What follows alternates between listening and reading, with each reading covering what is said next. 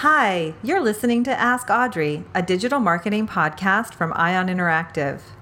Ion's Director of Customer Engagement, Audrey Ross, is a wealth of practical, hands on knowledge when it comes to building an interactive capability in your marketing organization.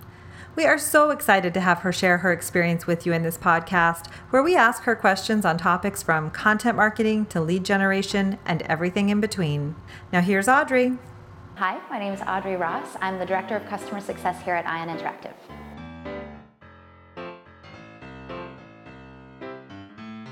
Here's a big, meaty topic the intersection of interactive content and lead generation. How can marketers generate more leads with their interactive content? So, I think when it comes to lead generation with interactive content, um, historically the sort of exchange has been um, you know, maybe a, a static page or, or, you know, a landing page, and hey, you like what you see here, fill out this form and we'll give you the white paper. and You can download it and you can, you know, read it or maybe not read it. Um, so that's historically sort of been the, the sort of lead gen exchange between, um, you know, uh, marketers and their prospects.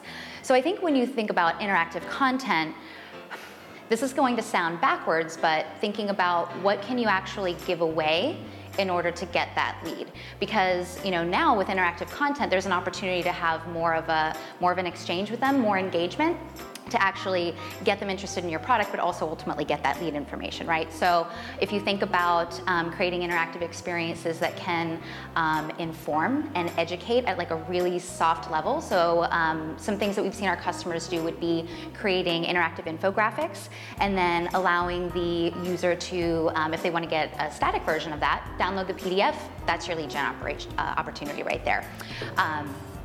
Other ex- examples and things that we've seen work really well have been um, creating interactive ebooks um, and then sort of experimenting with where you actually place that lead generation form.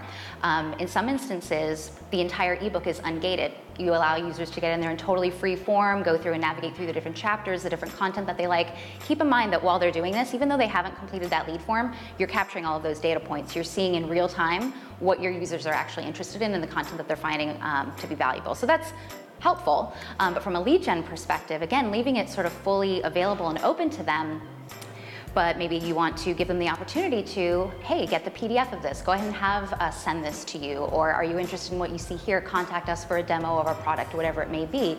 You still give them that lead generation opportunity, um, but you're giving them a highly useful, sort of very open experience with your interactive content, and if that proves to be valuable to them, then they're going to go ahead and complete that lead form and you're going to get that information. And typically, in those cases too, you're looking at a much more qualified lead and a much more educated lead.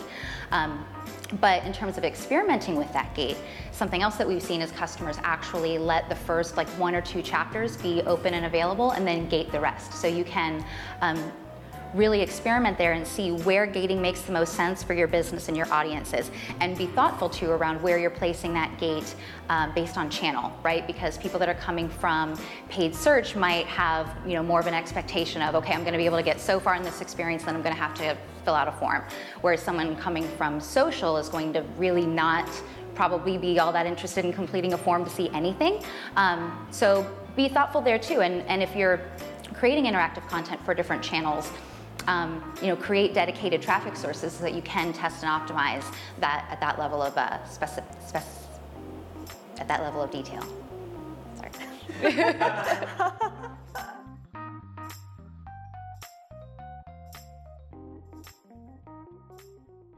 You've been listening to Ask Audrey, a digital marketing podcast from Ion Interactive. If you'd like to comment on today's topic or watch the video, check out our Medium publication at medium.ioninteractive.com to find each of the Ask Audrey video episodes. And we'd love to hear from you on Twitter. Tweet with us at Ion Interactive. If you like what you hear, we hope you'll take a moment to give us a review or a rating. And we know you don't want to miss an episode, so please subscribe to be notified when Audrey has more marketing advice for you. Thanks for listening.